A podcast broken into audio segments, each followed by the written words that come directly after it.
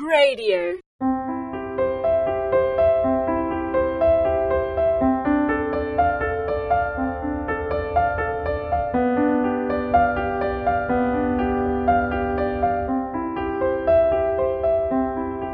Hi, I'm Paul Ellard. Welcome to Our Queen, Our Mother, the Graces of the Blessed Virgin Mary. In our sessions, we will be exploring the topic of the Blessed Virgin Mary and why she is important to the Christian faith. With each talk, we will try and open up and explain in simple terms the Catholic Church's teaching on the Blessed Virgin Mary. We will also include a testimony of people who have experienced her love and grace in their own lives. So, welcome to the program and let us begin with a prayer. In the name of the Father, and of the Son, and of the Holy Spirit, Amen. O loving God, we give you thanks and praise for all the graces and blessings you have given us. We thank you, Lord, for the gift of your very mother. And as we look at this topic today in Scripture, we ask you, Lord, to send your Holy Spirit to enlighten our hearts and our minds that we may come to know and love your mother just as you do. Lord, we give you thanks and praise. All glory be to the Father, and to the Son, and to the Holy Spirit, as it was in the beginning, is now, and ever shall be, world without end. Amen. Mary, seat of wisdom, pray for us. In the name of the Father, and of the Son, and of the Holy Spirit. Amen.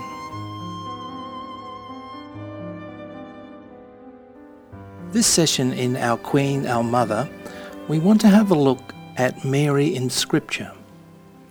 Now, of course, it's a it's a huge topic, so we'll just take a introductory look at uh, Mary in Scripture.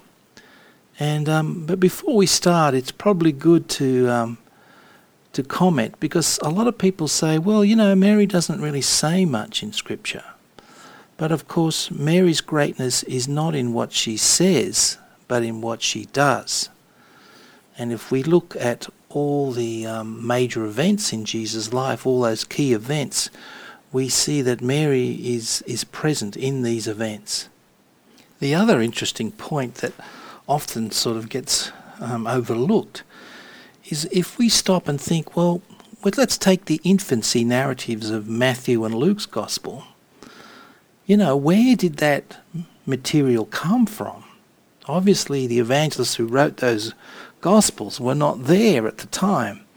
So, really, the only intelligent answer we can give is that Mary must have been the original source of that information. So, you know, in a way, we could say indirectly, she uh, contributed greatly to those infant, infancy narratives of Matthew and Luke's Gospel.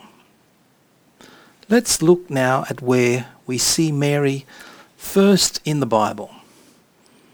Now, probably many people would say, oh, well, I guess we'll turn to Matthew's Gospel. But really, we can go earlier than that. We can go back even to Genesis. Now, before we do that, we probably need to say something about the way we interpret Scripture. Um, St. Augustine has this is famous for this line that the New Testament lies hidden in the Old Testament, and the Old Testament is revealed in the New. So there's a, a distinct connection between them. So, in other words, you know, when we read the Old Testament in light of the New Testament, in other words, in thinking about Jesus, we can see in the Old Testament so many things that have now have a richer meaning that open up with its connection with Jesus. So, you know, when, when we talk about interpreting Scripture, we can say there's, first of all, there's the literal meaning. Now, by the literal meaning, we don't mean the kind of fundamentalist. Sometimes we use that expression if someone's interpreting the Bible in a fundamentalist way. We say, oh, they're interpreting the Bible literally. But when um, biblical scholars talk about the literal meaning, they mean what the author meant, that original text. But also in Catholic understanding of Scripture, we have what's called the spiritual levels, which are, are kind of deeper levels that open up. So it's possible then to read the Old Testament and see um, prefigures of Jesus and Mary in those texts. So the text we want to look at first of all is Genesis 3:15. Now this is a very important text, and in fact, um, the church fathers said called this um, Genesis 3:15 the proto-evangelium, which is the first statement of the gospel, or as someone put very eloquently, it's the genetic code of the whole of the Bible. So let's just uh, have a look at Genesis 3:15. It picks up the story where Adam and Eve have sinned, and Adam and Eve have a conversation with God, and then God turns to the serpent, meaning the devil, and says, Because you have done this, you shall be banned from all the animals and from all wild creatures. On your belly you shall crawl, and dirt you shall eat all the days of your life. And then the next line is that the key line that we want to focus on.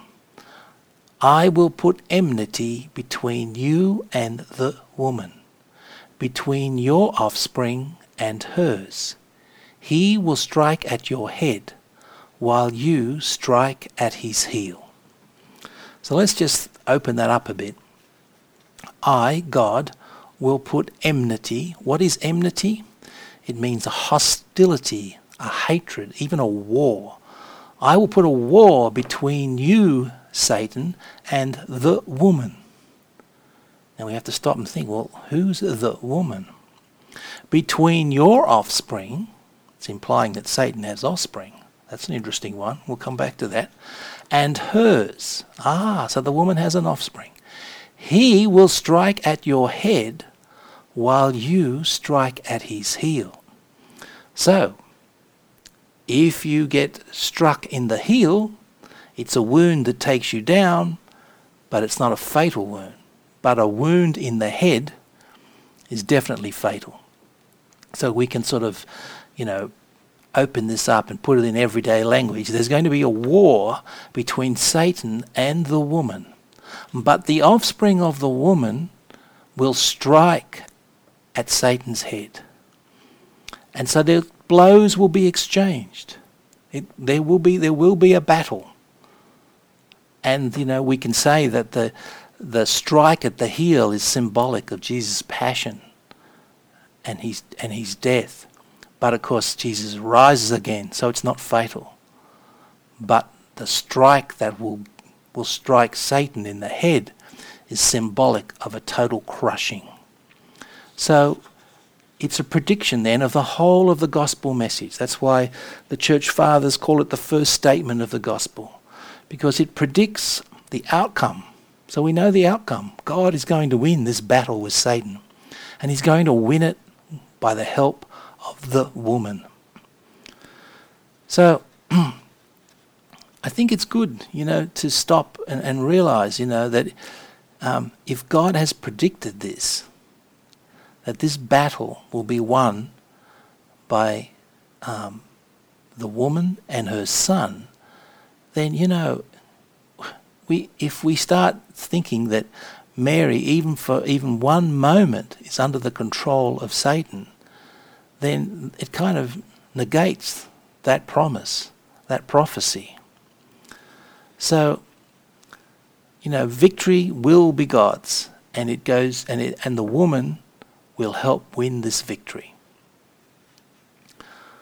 Okay, so let's just go back to that line about offspring of the woman and offspring of Satan. And probably the best way to look at it is to um, is to jump to the end of the Bible now and look at Revelations um, chapter 12, verse 17. So the serpent now has become very powerful and is referred to as a dragon. So then the dragon became angry with the woman and went off to wage war against the rest of her offspring. So it raises the question who is the rest of her offspring? Does that mean Jesus had brothers and sisters? No, it doesn't. Well, Scripture tells us who the rest of her offspring is in the very next line. Those who keep God's commandments and bear witness to Jesus. So the rest of Mary's offspring are those who keep God's commandments and bear witness to Jesus. So we all should be hungering to be children of Mary, offspring of the woman, because Scripture says they are the ones who will keep God's commandments and bear witness to Jesus. And so if we look back then and say, well, what was Genesis 3.15 referring to when he talked about the offspring of Satan? Well, the offspring of Satan is just the exact opposite. Are those who do not keep God's commandments nor bear witness to Jesus. The next scripture we want to have a look at is Luke's Gospel, chapter 1, 28 and following. Now, this is the Annunciation, and we've all heard this many, many times. But let's have a look at it and see if we can um, open it up and perhaps see it in a new light. And he, that's the angel Gabriel, came to her, Mary, and said, Hail, full of grace, the Lord is with you. But she was greatly troubled at the saying, and considered in her mind what sort of greeting this might be. And the angel said to her, Do not be afraid, Mary, for you have found favor with God. And behold, you will conceive in your womb and bear a son, and you shall call his name Jesus. And Mary said to the angel, How can this be, since I have no husband? And the angel said to her, The Holy Spirit will come upon you, and the power of the Most High will overshadow you. Therefore, the child to be born will be called Holy, the Son of God. And Mary said, Behold, I am the handmaid of the Lord. Let it be to me according to your word. Now, there's a, there's a few lines there we omitted, but I just wanted to um, focus on particularly on those texts. So the angel Gabriel comes then to Mary and he says to her, this is um, verse 28 Hail, full of grace, the Lord is with you. Now, of course, that sounds very familiar to us. It sounds an awful lot like the Hail Mary, and of course, that's exactly where the um, the first line of the Hail Mary comes from, straight from this scripture. But notice there's something missing the angel Gabriel does not say the word Mary. He doesn't say, Hail Mary, full of grace, which you would kind of expect him to do. When you greet someone, you normally greet their name. He says, Hail, full of grace, the Lord is with you. If we look back to the Greek and we could get some Greek scholars, biblical scholars, to sort of comment on this, it's quite interesting because the angel comes to Mary and doesn't actually use her name. He addresses her by her function. And so, you know, we could, if we opened it up literally, we could, in the translation, it would go something like this in English, in sort of trying to make sense of it. Hail, you who have been and still are full of grace. So it's um, it's an amazing thing that he actually addresses Mary as a name as full of grace. He doesn't use that word Mary. He says, You who are full of grace. It says it's a strange way to kind of greet someone um, according to, say, like their occupation. It would be a strange thing to walk into the room and say, Hello, you who are an electrician. Um, so the call Mary full of grace is actually the, in, in the Greek, it's actually used as her name. And then the next line says that Mary was greatly troubled. Now, a lot of people say, oh, you know, Mary was afraid when she saw the angel. But that's not what the text says. Mary was greatly troubled. Why? The next line tells us, at the saying, and considered in her mind what sort of greeting this might be. So Mary, in her humility, was somewhat guarded at why this angel was greeting her this way. She may have been suspecting perhaps it wasn't a Holy Spirit, maybe it was a, a demonic spirit or something trying to tempt her. Let's jump now down to verse 34. And Mary said to the angel, How can this be, since I have no husband? Now this seems a rather strange thing to say, because if we take into account what we read in the other gospel, that Joseph and Mary were betrothed, were engaged, well, it seems a, kind of a strange thing to say. You would think, well, naturally, it's you know it's going to be my husband's going to be Joseph. That's what we would expect. So, but there is a tradition in the church that says that Mary and Joseph came together and lived a celibate religious life and um, sort of vowed their virginity to God. Now that in those days was was really not not common at all. In fact, very rare to do something like that. But um, but it does kind of help make sense of that line, if that was the case. And the angel said to her, The Holy Spirit will come upon you, and the power of the Most High will overshadow you. So that's where we get the whole idea of Mary as spouse of the Holy Spirit. It's a, it's a beautiful thing. And then Mary's reply, which is that wonderful reply that um, there's a lifetime of spirituality reflecting on that. And Mary said, Behold, I am the handmaid of the Lord. Be it done unto me according to your word. And as Scott Hahn puts it really well, Mary doesn't just say, okay. She says yes, and she means it from the depths of her heart. You know, and that's what we're called to do. We're called to say yes, not just an okay. We don't just do things out of obligation but we do it and we do it from the depths of our heart because um, we mean it and we do it for love of Jesus. That's why we do it. So the coming of the Messiah then has been anticipated throughout the ages. In fact, we could say from really from Genesis 3:15 um, that scripture prophecy at that point all through the ages waiting for the coming of the Messiah. So you can imagine at that point, when the angel Gabriel comes to Mary, what an incredible moment in history this is. And um, Tim Staples puts it really well. He, he, he describes the, you know, the, the suspense of that moment where the whole of heaven is just, you know, holding its breath, as so to speak, waiting for the reply of Mary because her yes will mean that the entire universe is changed forever.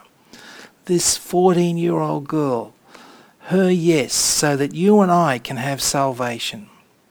It's, it's an amazing thing. You know, you can imagine just the whole of heaven erupting into shouts of joy and praise as Mary says, Be it done unto me according to your word.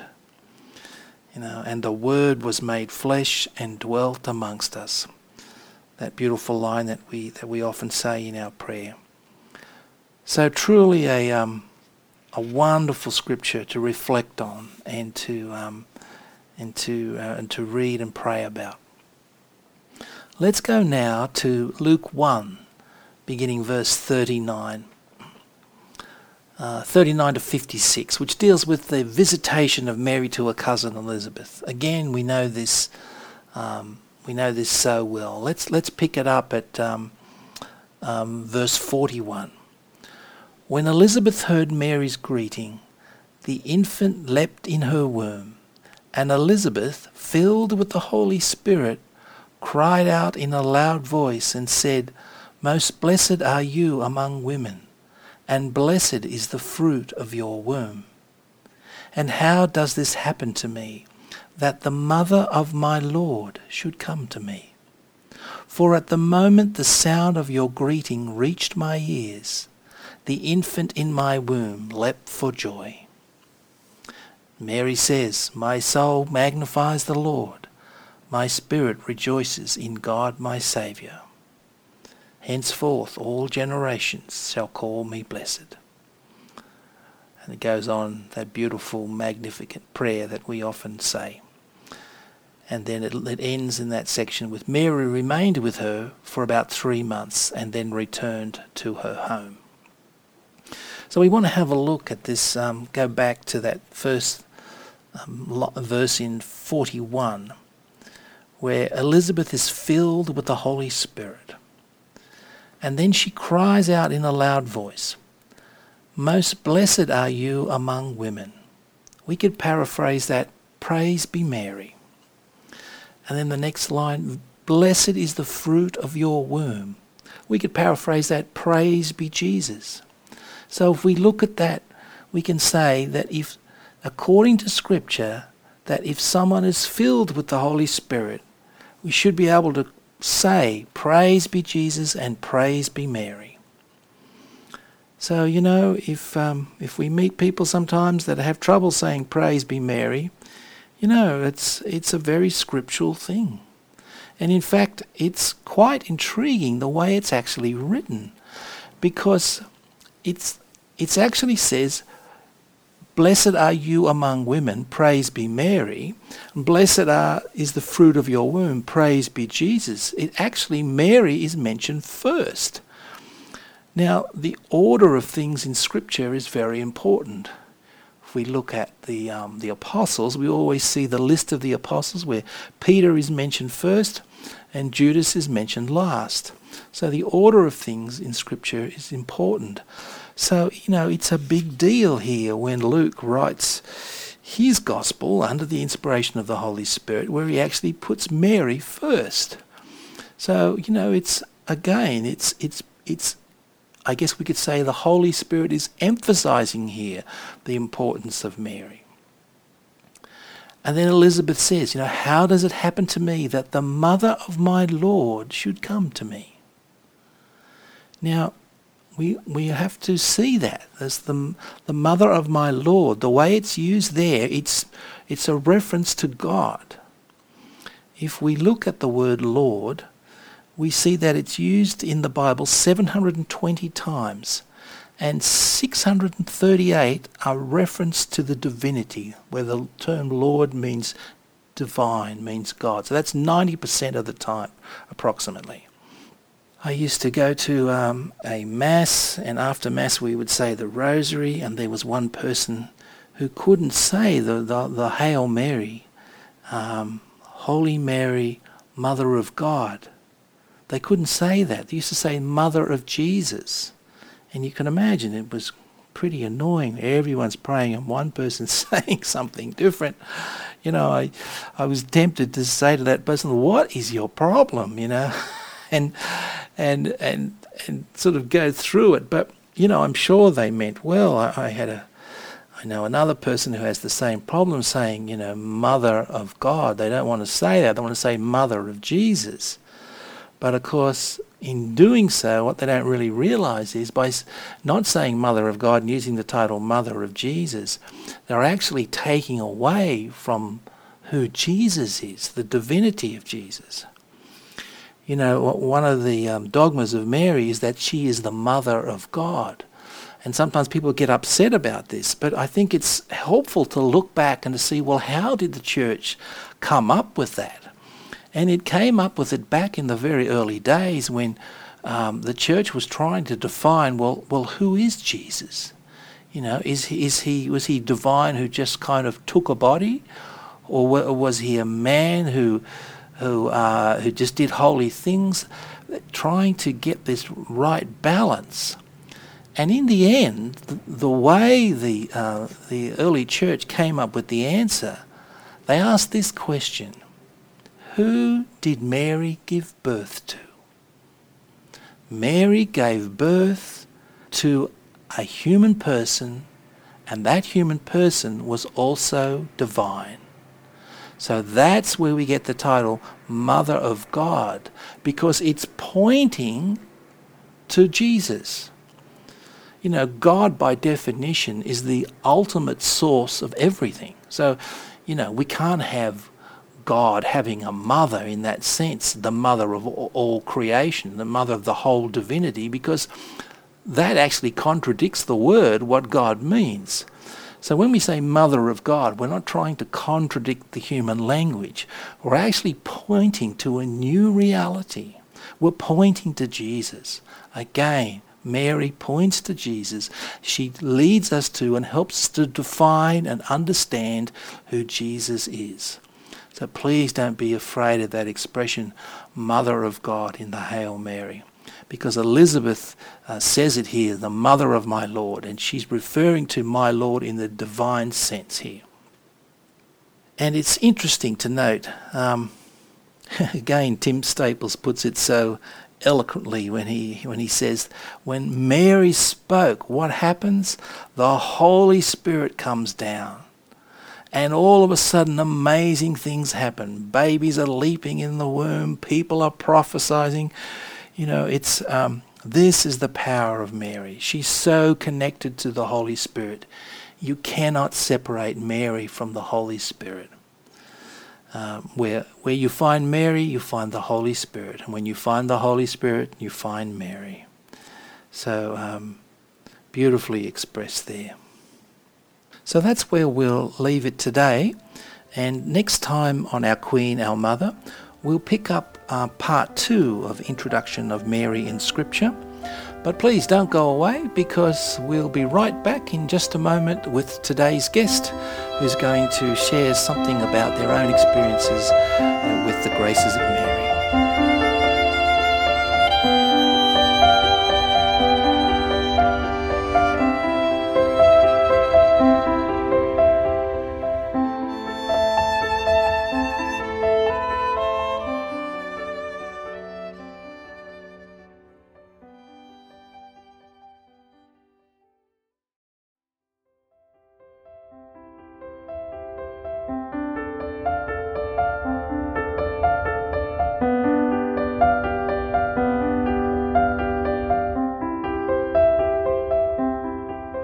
Welcome back. Each session, we like to interview people about their relationship with Mary and how it has developed.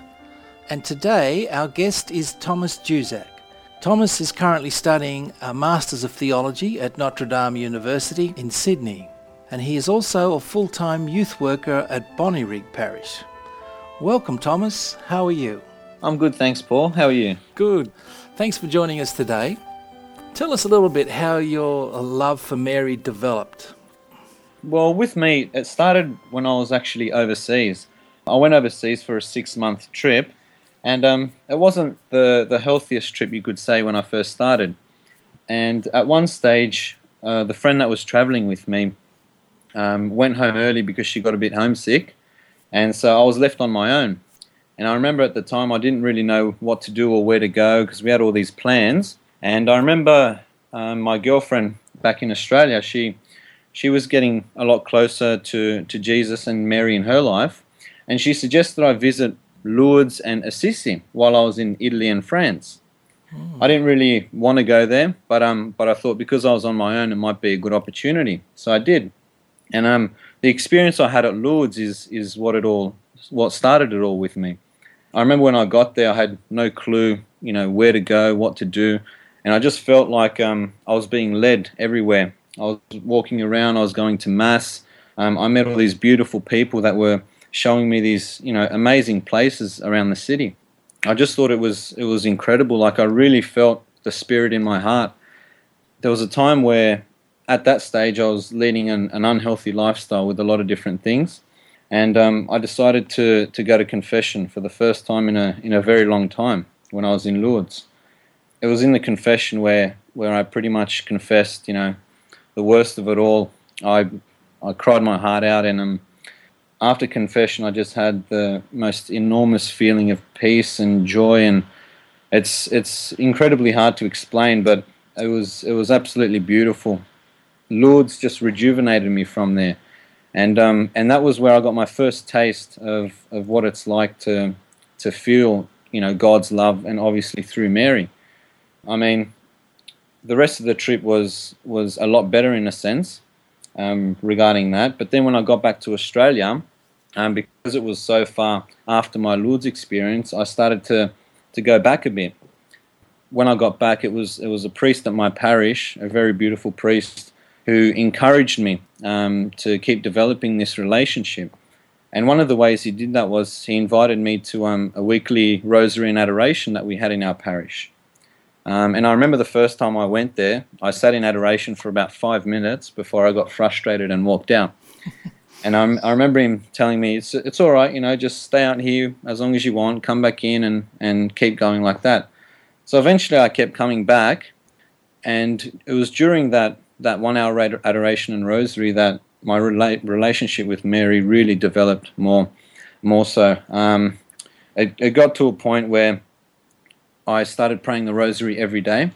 And, um, and at the moment, the rosary is actually my favorite prayer to pray because um, it's the one that gives me most peace when I'm able to meditate on it, and, um, and the one where I feel the most amount of love from, from God. Thomas, with this journey and how it developed from Lourdes through to when you went home, were there many struggles that you had to deal with? You mentioned some, you know, perhaps going back to the old ways and that. But in terms of your relationship with Mary, how did that develop and what kind of struggles did you have to work through? Oh, there were many struggles, many struggles. I mean, because of my previous lifestyle, firstly, when I got back, the girlfriend I was with um, was really, she's really started working on her relationship with God a lot more than, than what I did. And so we were at two different places, you know, because we were apart for about six months. And um, she was the one that was really encouraging me as well um, to develop my relationship. But because I was so far behind, it would frustrate me sometimes, you know, having to go to Rosary or, or having to work on this relationship. And, and I used to get angry and, and um, things didn't really work out too well. Then, you know, I started to go backwards a bit in my lifestyle as well. I started to ignore Mary in a sense and sometimes get angry with that relationship because um, my relationship with, with my girlfriend and my other friends um, and my family weren't wasn't going as you know as well as what I wanted them to go. Mm-hmm. So um, the frustration was really getting to me, and it was my, myself that was holding the relationship back more so than anything else. And I mean, it's funny because afterwards I found out it was when I was starting to grow with, into these rosaries and, and really starting to get a lot out of it. Um, my girlfriend told me that at one stage in our relationship, she um she had had enough of, of, of trying to help me out so much that um, she actually prayed to Mary and told her, you know what, Mary, I've had enough of this guy. I'm leaving him to you. You look after him. and it's it's actually very funny because it was from from that point where my relationship with Mary really started to develop and get stronger. And since then, like I said, my relationship with Mary is probably stronger than any other relationship I have at the moment because um, I've really felt the closeness and the love more in that relationship than any anywhere else. That's interesting, Thomas. So it's almost like there was a little um, uh, your girlfriend like consecrated you to Mary. Yeah, it's it's funny like because we still talk about that now, and that's basically what what she did because I mean I was I was really really tough when it came to things like that at that stage, and I you know I, looking back I was I was a real um, you know I wasn't the nicest guy you could say, um, or the best guy for that matter, and it's it's just amazing how how I saw the change in myself as well, mm-hmm. and yeah, it was pretty much from that point on. So it's it's funny how things work out. What sort of time period are we talking about here, Thomas? Roughly how long ago was this trip to Lourdes? And I'm just trying to get an idea of the, the, the growth, yeah. how long it, it took on this journey for you. Oh, yeah. Um, well, I left to Europe five days after the World Youth Day here in Sydney in 2008. Right. I was there for six months. I came back in January 09. And then it took about, you know, a good year from there for me to actually develop um, a pretty good relationship with Mary. And then once I developed that, it sort of it just grew from there. Mm. So it took about a you know six months of the trip because Lourdes was one of my first stops. So six months of the trip, and then when I got back, it took another year of, of you know really frustrating and hard and, and strong growth to to get to a, a point where I had a quite a good relationship, and then from there it just grew. So perseverance, then you would highly recommend in the journey. Perseverance, I would highly recommend for sure because, like I said, I mean, the first time I went to adoration, I lasted five minutes, and I really, I'm one of those real antsy people, you know. Like I'm always moving, I can't sit still. And so five minutes in adoration really frustrated me. I just had to get out. I had to move, and and um, now I've gotten to the point where I'm I'm happy for a few hours in adoration, and and I've got no issues with that. And like I said, I pray the Rosary every day because um, it's the prayer that I get the most out of. Well, that's great, Thomas. Look, one final question I just wanted to ask you, and a lot of people, perhaps even non Catholics, would be interested to, to know this question. How has this relationship with Mary affected your relationship with Jesus? To put it shortly, Mary's done a job very well with me, and the job being um, to increase my relationship with Jesus and to bring me closer to Jesus. And I mean, there's two two ways she's done that. The first way I mentioned already is is through adoration. You know, it was doing the rosary in front of the Blessed Sacrament in front of Jesus really gave me an appreciation for what was in front of me. You know, the full, complete divinity, that all of Jesus in his in his wholeness. So that was one way that that she increased my um, relationship with him. But another way was I developed a devotion to the Sacred Heart of Jesus, also through the connection with the Immaculate Heart of Mary. And from there, I used to go to Encounter Mass, is what we had here in Liverpool, which was celebrating the Sacred Heart of Jesus. And it was Mary's relationship that really brought me closer to that. And so I've developed um, a devotion, in a sense, to the Sacred Heart as well, thanks to my relationship with Mary. Look, thank you very much, Thomas. It's wonderful of you to come and to really share this uh, story. It's Not a problem. It, Thank you, Paul. It's a personal story, but in a way, it's it's just so wonderful when other people can can share in it. So thank you very much. And um, that brings us to the close of our session today. But please join us next time on Our Queen, Our Mother, when we'll look further at the graces of the Blessed Virgin Mary.